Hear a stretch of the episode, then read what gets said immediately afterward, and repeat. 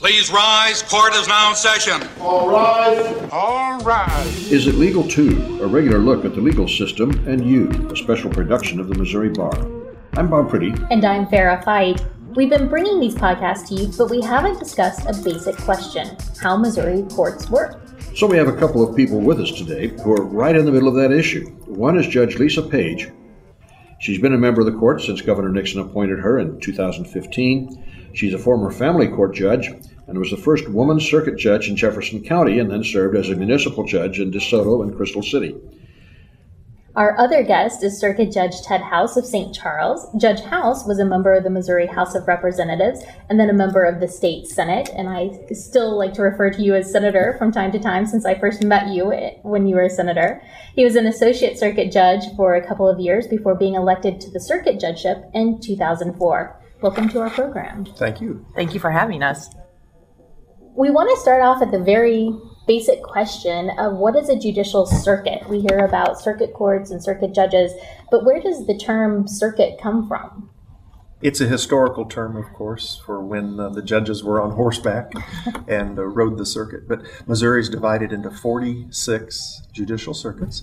Some of them are single county circuits, some of them have multiple counties, up to five counties. That's how the uh, assignments are divided uh, pursuant to the Missouri law and the Constitution, and we have 46 circuits in Missouri. Every county does have a courthouse, though. So, do judges rotate between the courthouses if there are multiple counties in their circuit? The Missouri Constitution provides that every county has at least one associate circuit judge that is elected from just within that county. And then the circuit judges are designated by statute from the legislature. And if you're a circuit judge, your responsibility is to every county in that circuit. So if you're in a multi county circuit, that circuit judge or uh, circuit judges from that circuit will be responsible for presiding in all of those counties. And I think each county with multiple counties and multiple associates kind of divides the work up according to how they see fit. So even though each circuit may have one associate, that associate may go to other counties within their circuit in a multi county circuit. So riding the circuit still is out there, isn't it? We're just riding cars instead of horses. you have associate circuit judges and circuit judges. Are there any other judges within that system? that are specialized judges. I'm thinking of probate judges. Where do they fit in? We do have individuals sometimes that are designated just as probate judges. In a lot of the circuits, uh, the probate judge is just assigned from one of the other judges, one of the circuit judges or the associate circuit judges. And we still have some commissioners in Missouri. They have the uh, they hear cases just like judges, but ultimately a judge would have to sign off on the uh, on a judgment that uh, that a commissioner would uh, would come up with. So you know, there's it's an interesting issue uh, that's that's evolved over time from when we had magistrates and in the counties, and looking back over the history of the judiciary in Missouri, how all of that has evolved. And of course, with technology changes, now we do a lot of things by video, and we're trying to uh, always you know streamline and be more efficient. But um, ultimately, you know, most judges in Missouri pretty much do the same thing. The trial judges, you know, whether it's a commissioner or an associate circuit judge or a circuit judge, I think where we may be heading ultimately in Missouri is that uh, everyone is designated as the same. And we lose that historical distinction because it's becoming less and less of a real distinction as the judiciary continues to evolve. What kind of cases do circuit judges handle? What's the minimum up to maximum, I guess? Well, there is no maximum jurisdiction. Circuit judges can handle, of course, any any case. We have a large variety of civil cases that we hear, dealing with all types of could be business disputes, personal injury cases. Really, there's no limit on what type of civil cases we can hear. Then we have criminal cases, of course. That's that's a whole different uh, procedure. We have domestic cases. That makes up a very large uh, portion of what circuit judges do. And of course, it can be probate and, and anything in between. So there, those are courts of general jurisdiction and handle all types of cases. Do your circuits divide those out into divisions so that you have a judge who's only hearing certain types of cases, or is a judge handling every and any type of case that comes or is filed in that circuit? It's generally the presiding judge who makes that decision and makes the assignments and and then has to adjust them according to changes on the bench after elections or by judicial appointments for the Missouri plan. So I think what we try to do when I was a presiding judge, I tried to assign to people's strengths, but just because somebody likes or wants to do one thing, they don't get to pick just that one thing. They need to take a bunch of different things. And I would have to echo what Judge House said about there's very little difference. I was originally a family court commissioner, and there was no difference in the cases that I was hearing and the adult abuses that I was hearing than when I became a circuit judge. It really, I think, is a distinction without a difference pretty much these days. As a circuit judge, I heard associate circuit court replevin cases. It just depends on like disqualifications come in and and sometimes you just can't find somebody else who's going to cheerfully take a case. So i think as presiding judge you wind up taking it yourself a lot. I served as the presiding judge in st charles county for a term and i, agree with what judge page is saying. When you uh, split up the caseload among all the judges in the circuit for example we have 13 judges in st charles county you do want to go to the strengths of the judges. And also you want to make it as efficient as possible and make it as fair as possible in terms of the distribution of the workload. And everybody interprets fairness differently. Yes, they so do. What you might consider fair may not be considered fair by the person who's been assigned that caseload. So then you have to be uh, very diplomatic. Also, there are different uh, procedures in, in electing the judges. Associate circuit judges, typically in the counties which still elect judges, will serve for a period of four years. Those are four year terms, and circuit judge terms are six year terms. So there are those distinctions as well. As I was listening to you a minute ago talk about the variety of cases you handle, I thought, how do you judges prepare yourselves for this huge diversity of legal issues that you have to rule on? Some people, you know, specialize in something along the way. Lawyers specialize, but judges, you've got to deal with all kinds of issues. How are you educated to handle such a wide variety of things coming before you? Judge House and I are both on the Trial Judge Education Committee. And every year in January, we have something we call New Judge Orientation, and it is boot camp. It is tough, and it's in January, in usually in Columbia, and we throw everything that they could possibly see as a trial judge at them, and you wind up feeling sorry for them because they all wind up looking like deer in the headlights. It is overwhelming, but they also have this tremendous resource because not only is it teaching in person, but it's also a wealth of materials. So when you get something unusual to you, when you hear see something that you've never seen before, there's resources. And we have statewide, I would say, an incredibly generous judiciary. I could pick the phone up and call anybody that I met at New Judge Orientation, any of the educators at New Judge Orientation, and say, What do I do with this? And they are very generous with their time and their talents and point you in the right direction and tell you the case law that is probably the best resource that we have. And then every year we have something called the trial colleges, which are held in the summer and in the fall. And we really try to make sure there's an update. Like I believe you do the criminal update, right, Judge House? I do. It's fun. The committee does a wonderful job of giving the judges a base at new judge orientation and then continuously updating it and making all the new information accessible. It's not uncommon for me to have a you know a felony jury trial one day and then go to a complex civil business litigation the next.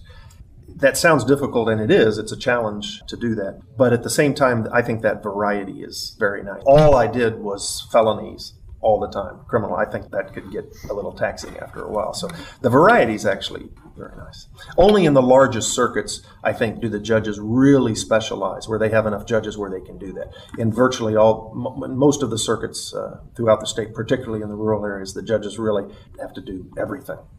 So it's judges and court personnel working together to make sure that cases are being heard efficiently and timely. Well, we're under time standards from the Supreme Court to make sure that we're not violating the due process rights of the individuals, that we're moving things along.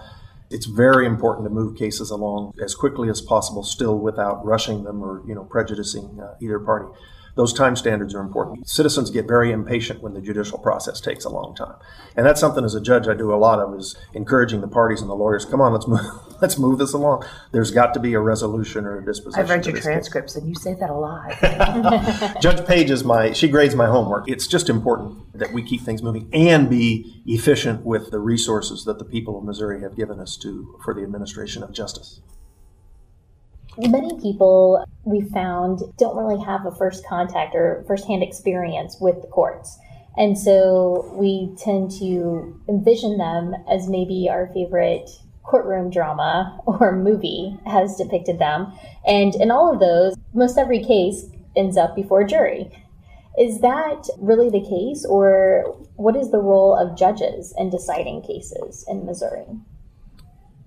It's really important that folks understand that this is not television. Okay.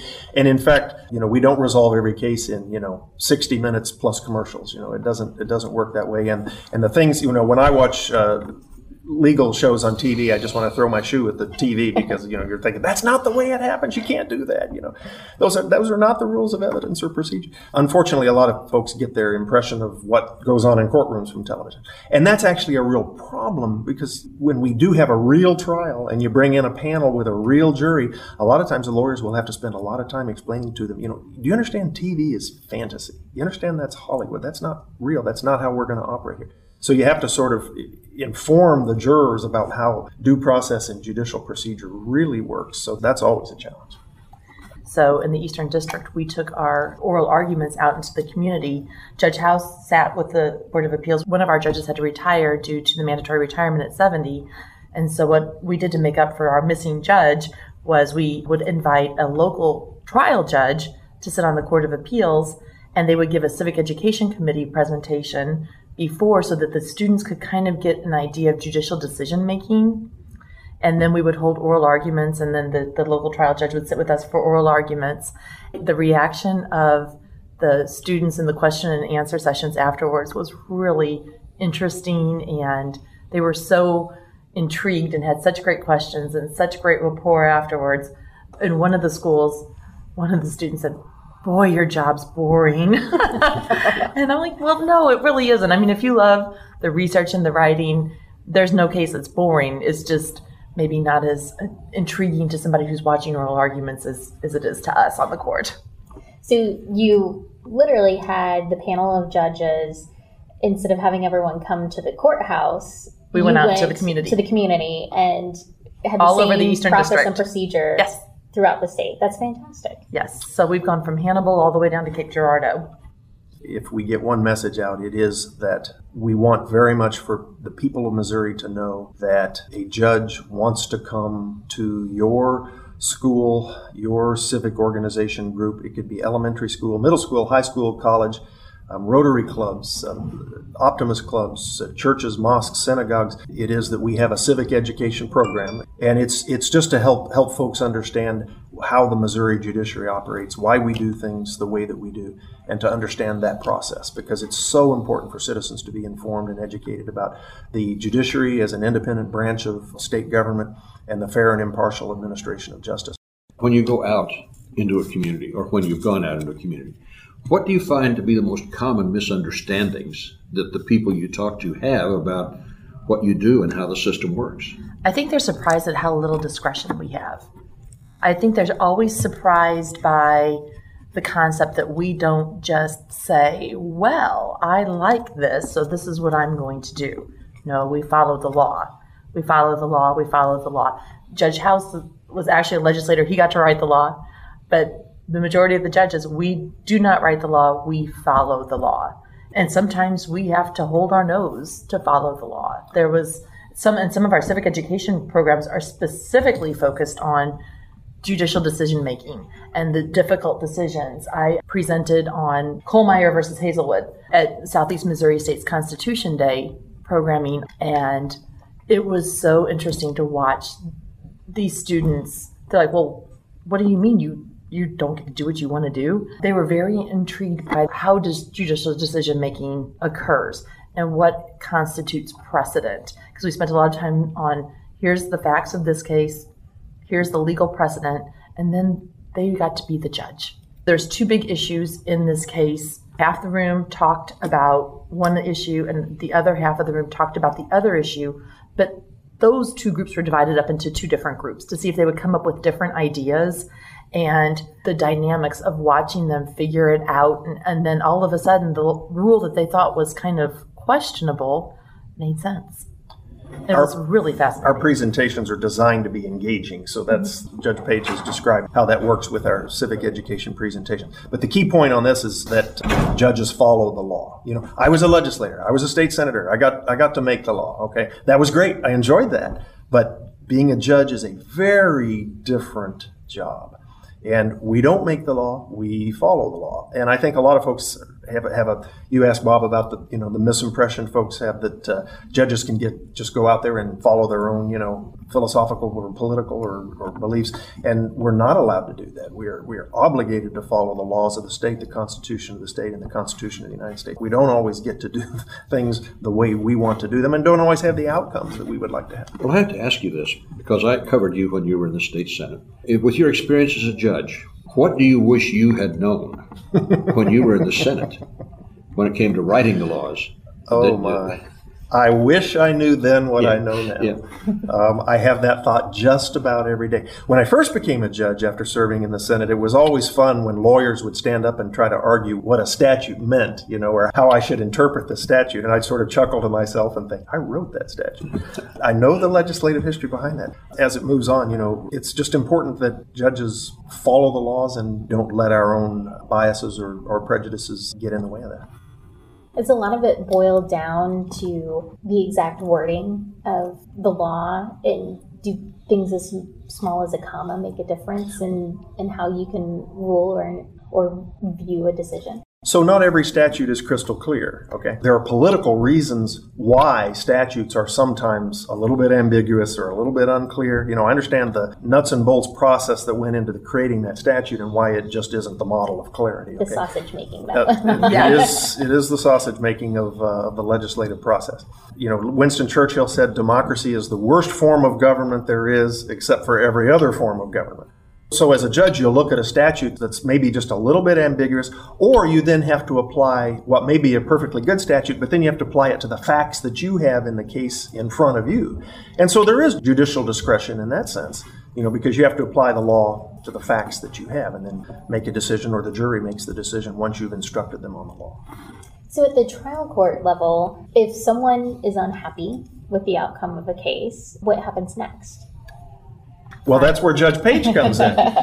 if you want a job as a judge to make people happy all the time, you're probably in the wrong profession because that's that's not going to happen. Typically, you'll someone will feel like that they have not prevailed in the case. Judge Page, take it over. Judge Page is on the Court of Appeals. So.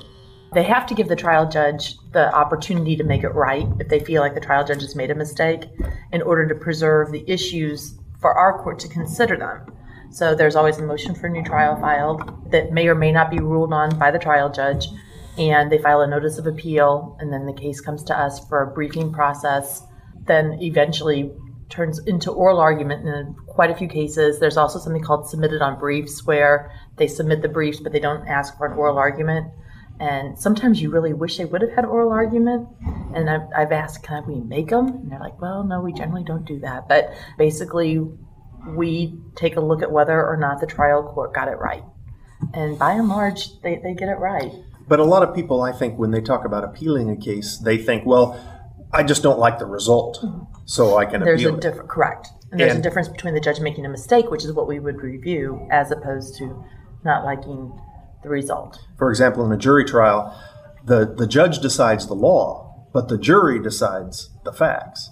And so those factual determinations, you know, are almost impossible to overturn on appeal if the jury's determined, you know, the credibility of a witness or what the facts are. So that's not really reviewable very much. But it's it's if the judge made a mistake on the law, typically is what can be appealed. And Judge Page described that process. After a jury trial, for example, they can file a motion for a new trial. And we do have the opportunity as a trial judge to change something if we think that we made a mistake. Now that's human nature is that's hard to do because if you sustain a motion for new trial, you're you're basically You start over. well, you have to do it again, which is a, a judicial resource issue.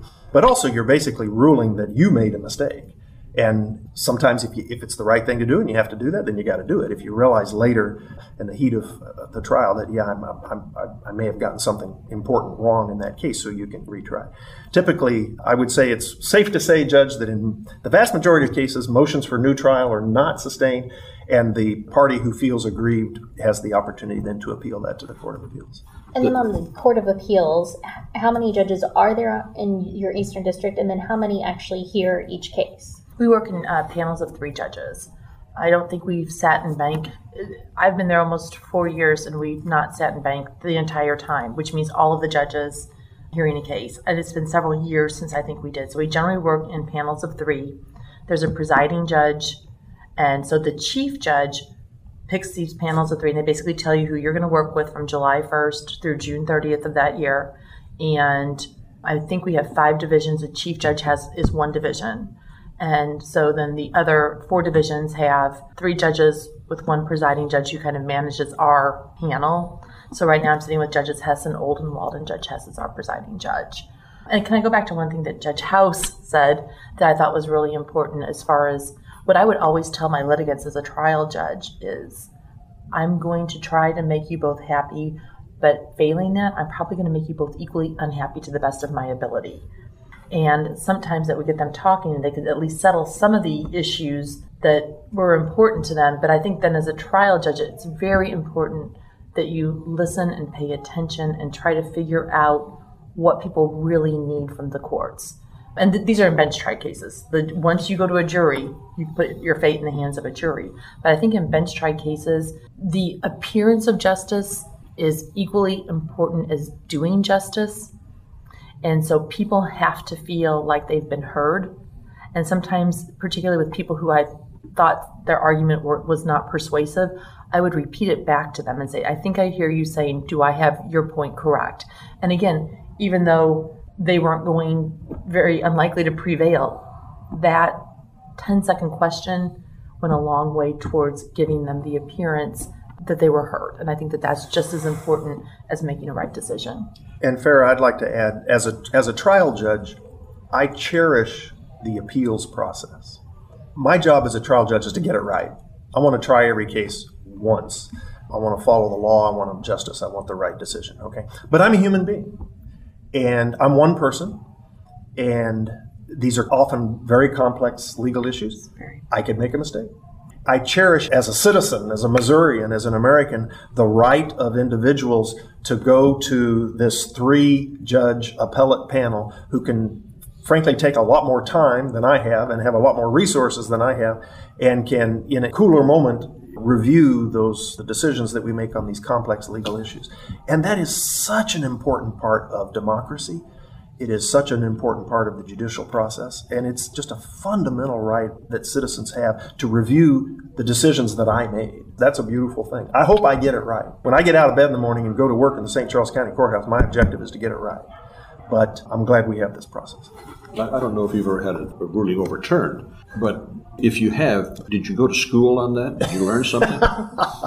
well, the answer is yes, I have. My feeling on that is if you've never been reversed as a trial judge, you've never tried complicated cases. That's the way I feel about that.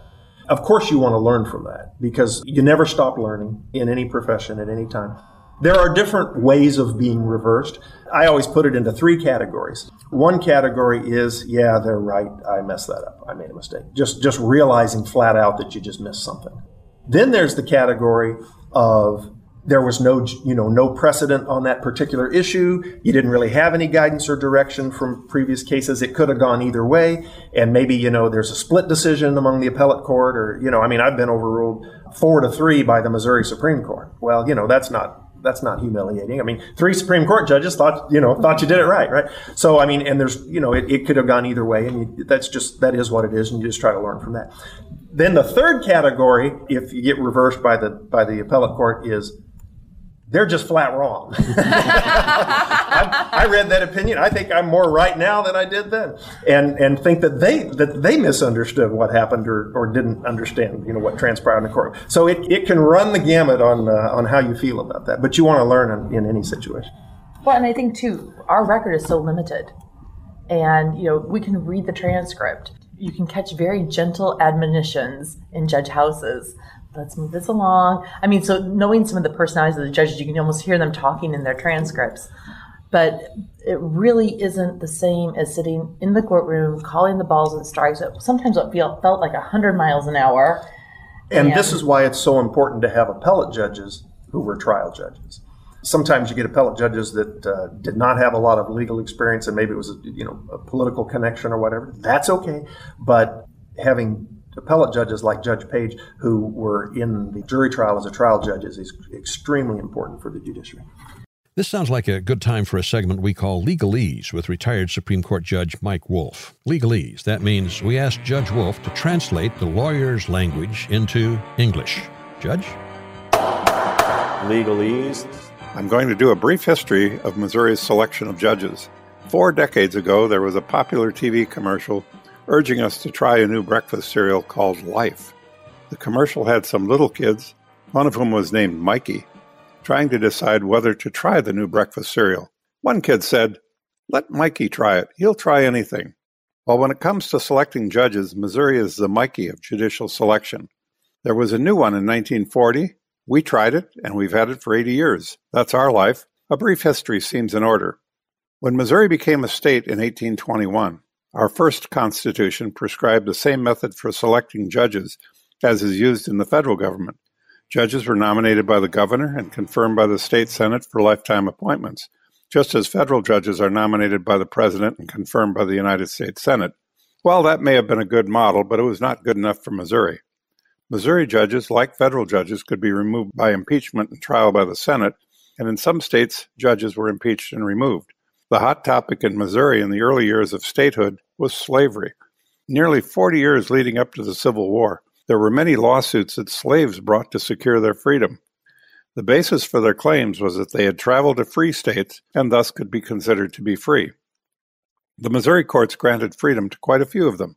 The judges, of course, were not subject to the voters, and popular opinion in many parts of our state was in favor of slavery. The 1830s and 1840s brought to Missouri a populist wave that attacked the privileged elites, judges among them. Some of the public objected to unelected judges deciding cases which, in our common law tradition of judicial decision making, they equated with lawmaking. The critics of the judiciary asserted that elected officials should make laws, not unelected judges. In 1848, the Missouri legislature, at the behest of some of our state's leading lawyers, proposed a constitutional amendment requiring the election of judges, which the voters approved in 1849.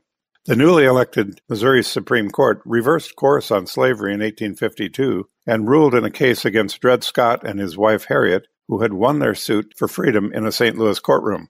The Scotts got new lawyers who went to federal court and eventually went to the United States Supreme Court which infamously ruled that the Scotts could not sue for their freedom because, as blacks, they had no rights of citizenship and that Congress had no power to curtail slavery in the new territories and the new states. Elections for judges, largely in rural Missouri, persist to the present day.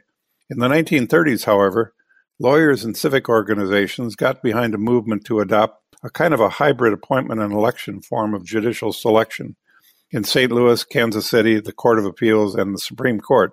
The impetus for the proposed plan was that judges in the urban centers of St. Louis and Kansas City were put on the ballot by party ward bosses who were not always attentive to qualifications. In Kansas City, the powerful political boss, Tom Pendergast, was the man to see if he wanted to be elected judge. Missouri voters in 1940 approved the proposed plan, which ever since has been called the Missouri Nonpartisan Court Plan, and copied in some form in a majority of states.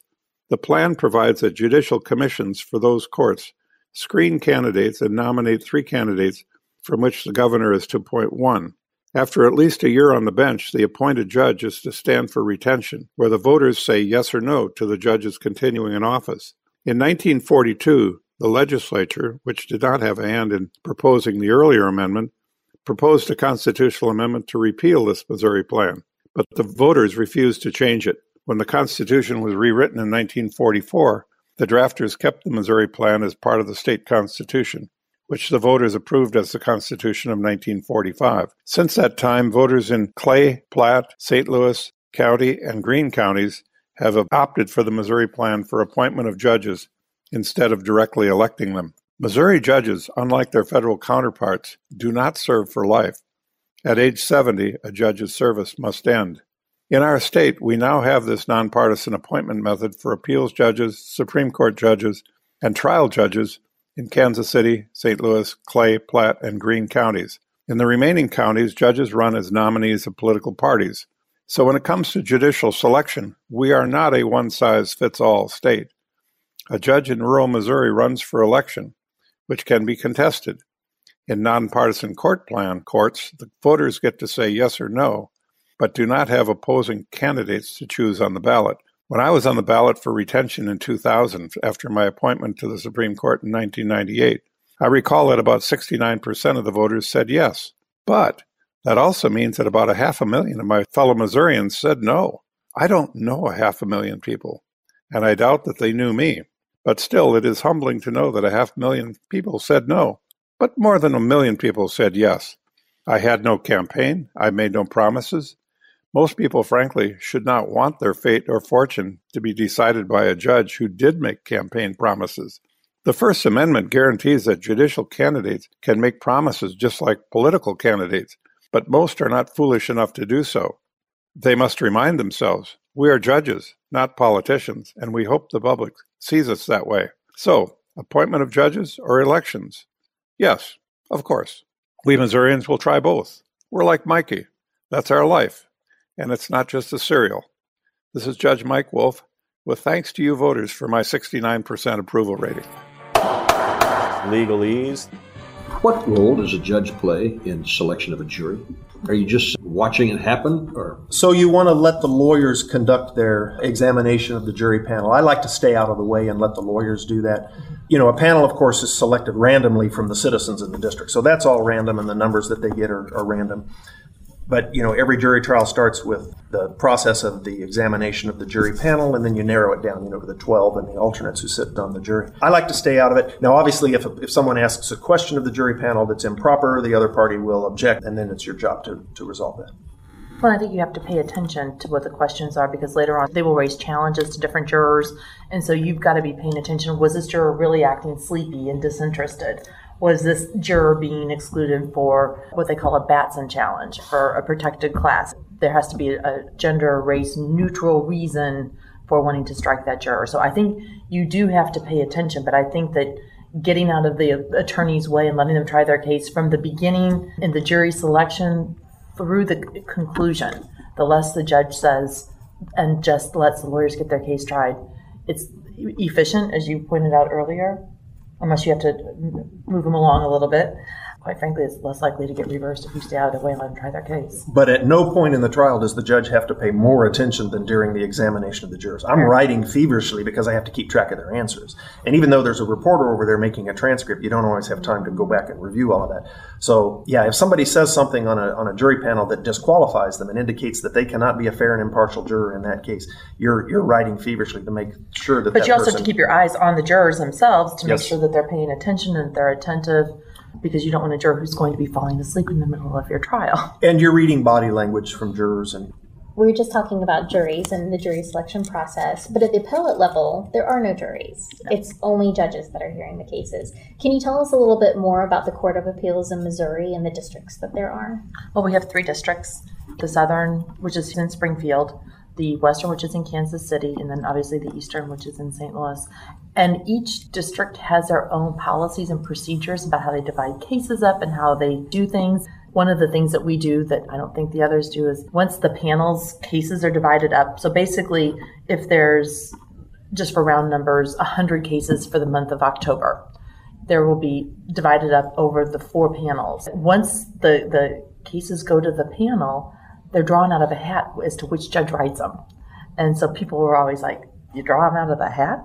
And yes, we do. But it works really well unless you're the judge who draws all the really hard cases because it got you just happen to draw all the hard cases out of the hat, which sometimes happens.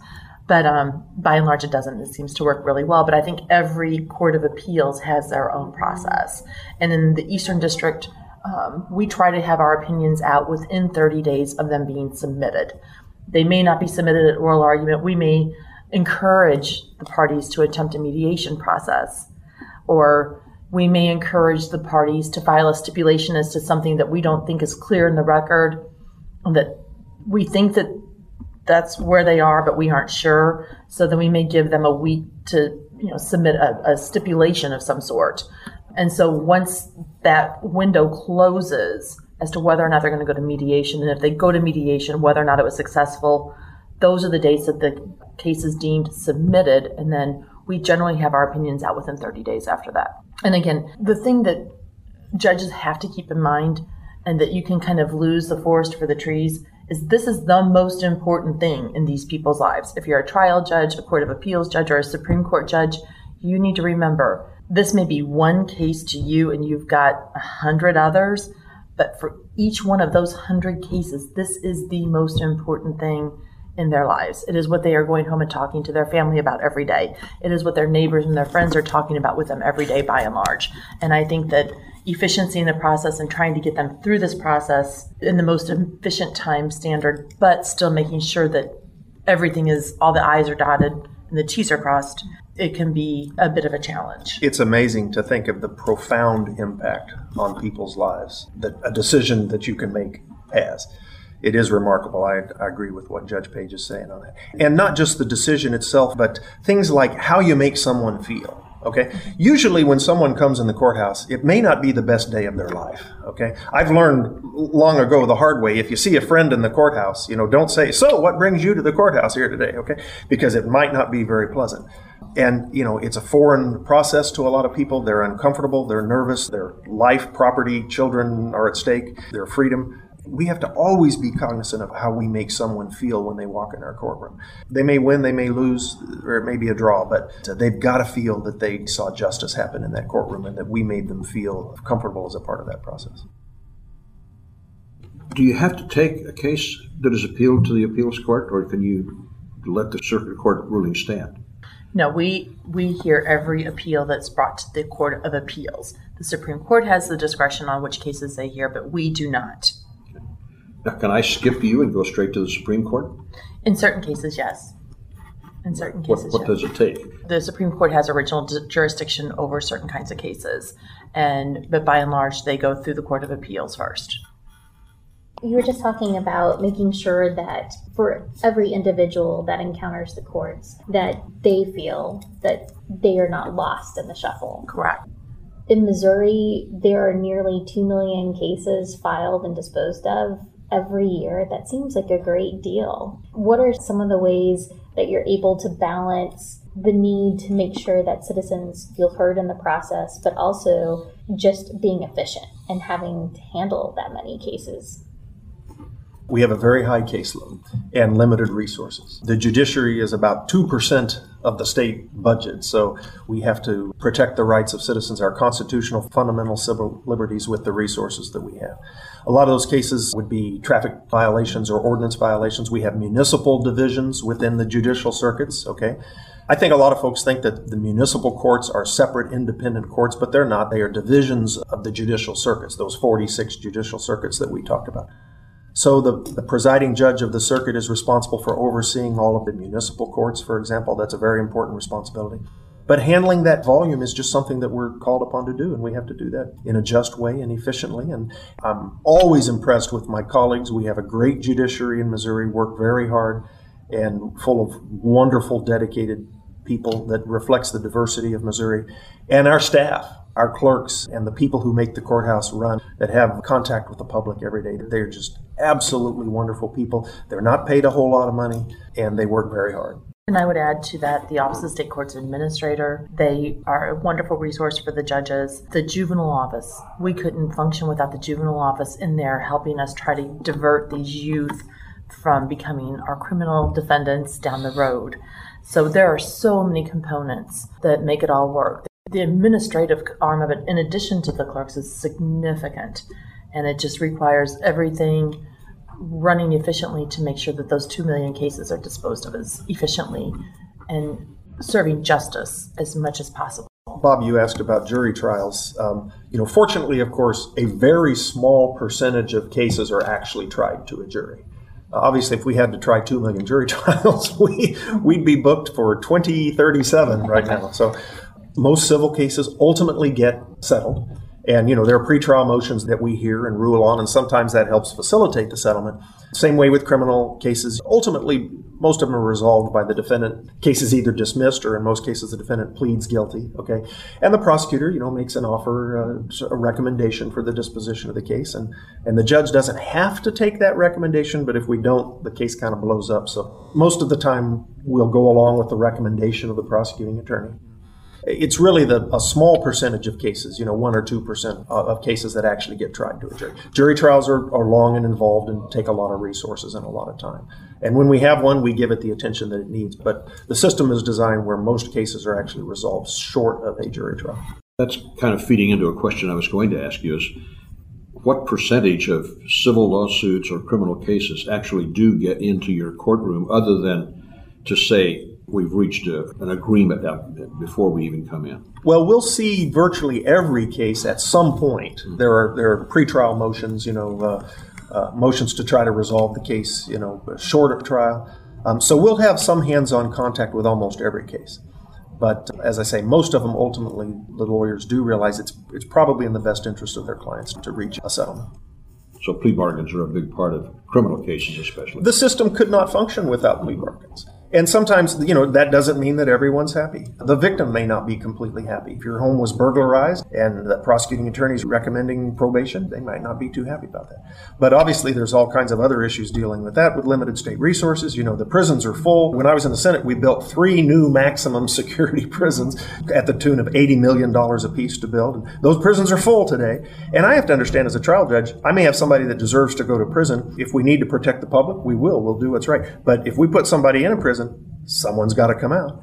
And, you know, fortunately, we have the probation process and the parole process, so there are ways to try to protect society and, and do justice without necessarily incarcerating everybody. Now, again, if somebody's dangerous and violent and there was a finding of guilt, then you got to do what you got to do.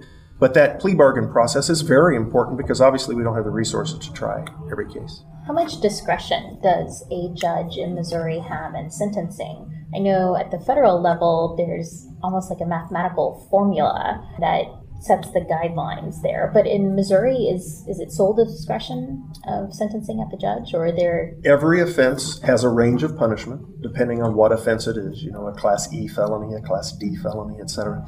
And in Missouri, the judges actually have a pretty good amount of discretion on sentencing, for example, in, uh, in criminal cases, much more so, I think, than federal judges do.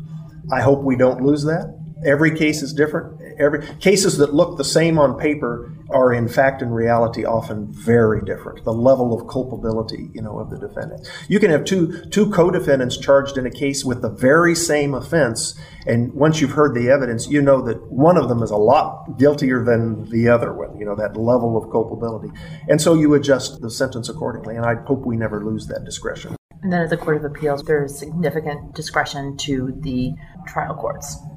So we defer significantly to what they find and with how they rule. Earlier in our program, the word precedent came up. Uh, somebody has to make a precedent somewhere along the line. But as judges, how do you deal with making a precedent in a ruling of some kind? There are cases, particularly with statutes that have yet to be interpreted, which is where you're most likely, I think, to set precedent.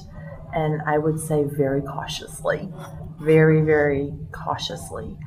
Sometimes you may be looking at a case and the precedent that the, the law says one thing, and we may transfer that case to the Supreme Court because we're not exactly sure how that applies in today's world and in today's different rulings or court rules that have come out that may impact what that precedent is. So sometimes the courts of appeals will say to the Supreme Court, we don't know and we need you to set the precedent, or perchance to reset the precedent or to review the precedent and tell us what to do. And sometimes, as a trial judge, there's no precedent, and so you just have to make a decision as best you can, and then let the let the court of appeals decide how that's going to get. Or sometimes the lawyers will take a statute and craft a novel argument, saying this statute really says this, and nobody's ever seen that statute say that. And so you just, as Judge said, you make that decision. You may have the lawyers really trying to change the precedent or get a new interpretation and set a new precedent where it really doesn't exist. And so, as a trial judge, those are, I think, some of the trickier calls that you have to make. And you you make your decision, and and I always told the attorneys, this is the best I can do as a trial judge. If you don't agree with me, please have the Court of Appeals grade my homework and tell me where I went wrong. But this is how I see the law. Often, though, there is clear precedent, and a trial judge is, is bound by that precedent. And so we, we look for that, we search for that because we don't want to reinvent the wheel every time. And uh, in most cases, there is some pretty clear precedent.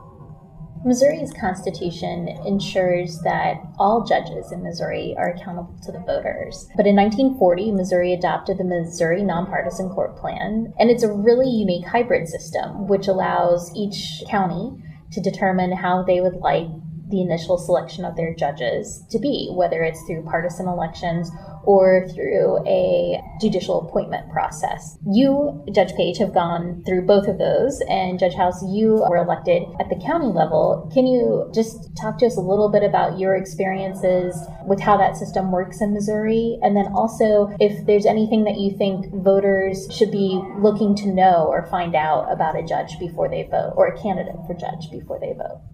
Well, I think I have found my way to the judiciary through the most different avenues. So I was originally appointed a municipal court judge by city administrators and mayors in, Crystal City and DeSoto. And then the court en banc appointed me a family court commissioner. And about six months after I was appointed family court commissioner, they converted all of the commissioners in both St. Charles and Jefferson County into associate circuit judges and created new circuit judges. And at the same time in Jefferson County, our bench had a bunch of, I think, three sitting judges retired that same year. So the Jefferson County bench took a big shakeup, and so I was elected.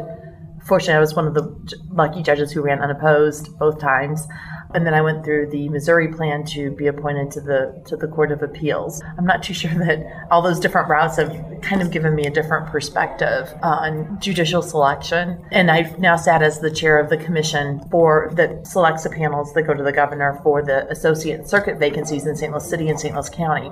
And it was also interesting. My very first panel as the chief judge of the Court of Appeals was in St. Louis county for a circuit judge, and the exact same week, my husband was elected an associate circuit judge in Jefferson County. So I lived in both the elected world and the Missouri plan world that whole summer. The election and the selection of the panel was all within like 48 hours.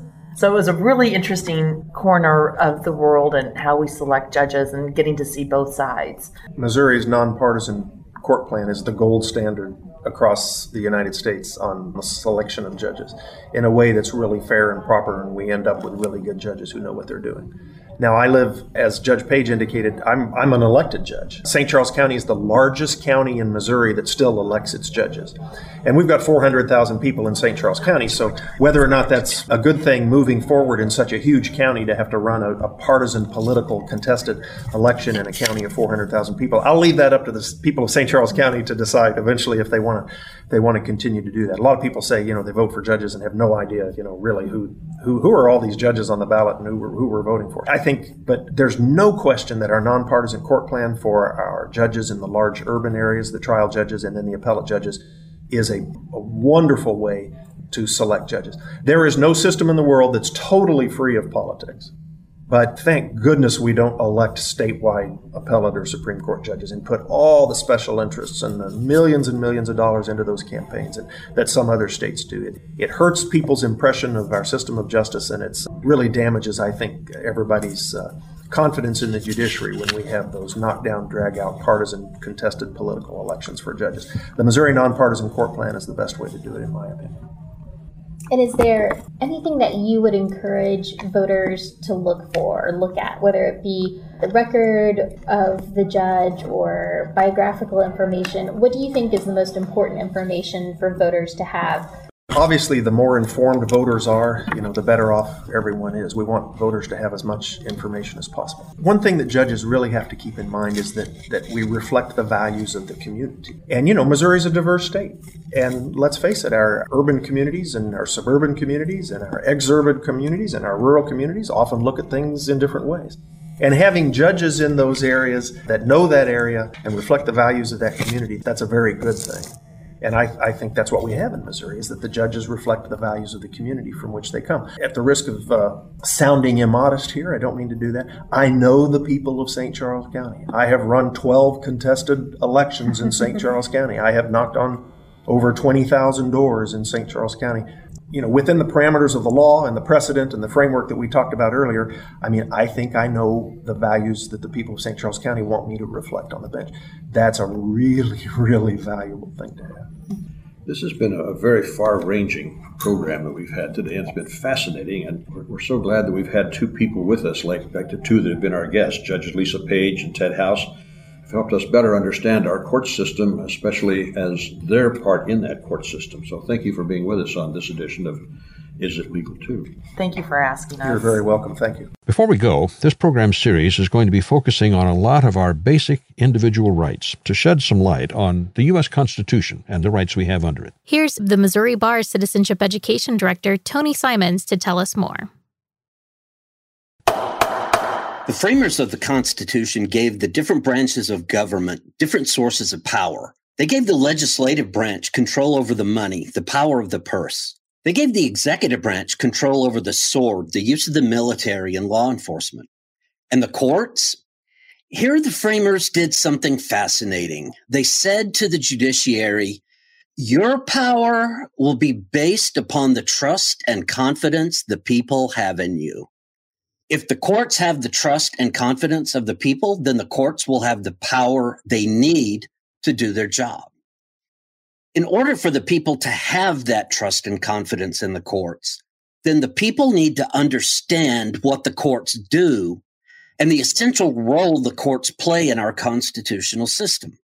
While some would say that we all learn this in school, judges and lawyers possess an expertise and a perspective that very few people have. That's why those involved with the courts need to be involved in educating the public on the vital role played by the judiciary. Both of our guests today have served as chair of the Civic Education Committee of the Supreme Court of Missouri. This committee was created to help Missourians to understand the essential nature of a fair and impartial judiciary in our constitutional system. This is more than just a public relations campaign. Civic education is an essential part of enhancing the public's knowledge about the courts. And as we've seen, the public's understanding of the courts is a vital component of the judiciary's power. The more people know and understand about the courts, the more likely it is that they will recognize the legitimacy of the courts. That is why the work of people like Lisa Page and Ted House is so important. What is it that the people should understand about the courts? We could probably fill a year's worth of podcasts on that topic. However, one of the most important things that people need to understand is, as Judges Page and House indicated, judges are supposed to be bound by the rule of law. If the system is working as it was designed, Judges do not take the bench as philosopher monarchs, imposing their own policy preferences on the people. Their focus should be on the law. One of the most notable examples of this involved Justice Anthony Kennedy in the 1989 case of Texas versus Johnson. Gregory Johnson burned a flag at the 1984 Republican convention in Dallas to protest the policies of the Reagan administration. He was arrested. He was not prosecuted for setting a fire in a public place or causing a public nuisance. Instead, Texas chose to prosecute him under a statute that made it a crime to desecrate a venerated object, which included a state or national flag. The law specifically targeted actions that the actor knows will seriously offend one or more persons.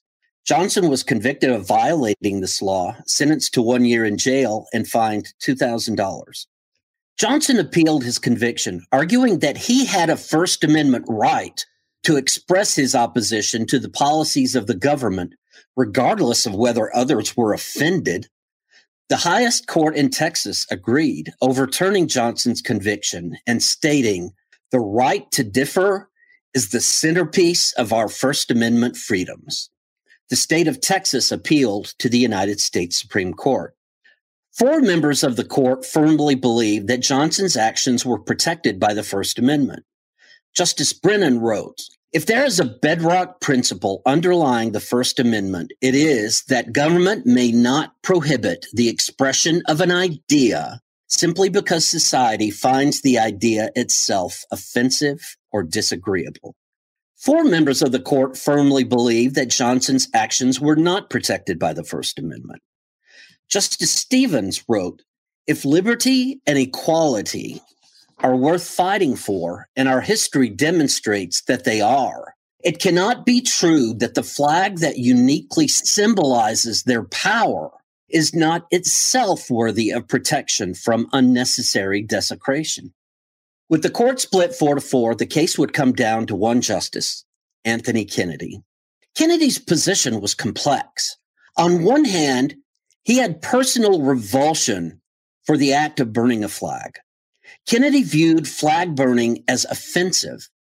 On the other hand, he believed that the First Amendment, as interpreted by the Supreme Court for many years, protected offensive speech. Kennedy faced a conflict between his personal point of view and his professional obligation to follow the law. How would Kennedy resolve this conflict? He crafted a separate opinion to explain his decision. He wrote, quote, I write not to qualify the words Justice Brennan chooses so well, for he says with power all that is necessary to explain our ruling. I join his opinion without reservation, but with a keen sense that this case, like others before us from time to time, exacts its personal toll. This prompts me to add to our pages these few remarks. The case before us illustrates better than most that the judicial power is often difficult in its exercise. We cannot here ask another branch to share responsibility as when the argument is made that a statute is flawed or incomplete. For we are presented with a clear and simple statute to be judged against a pure command of the Constitution. The outcome can be laid at no door but ours. The hard fact is that sometimes we must make decisions we do not like. We make them because they are right. Right in the sense that the law and the Constitution, as we see them, compel the result. And so great is our commitment to the process that, except in the rare case, we do not pause to express distaste for the result, perhaps for fear of undermining a valued principle that dictates the decision. This is one of those rare cases.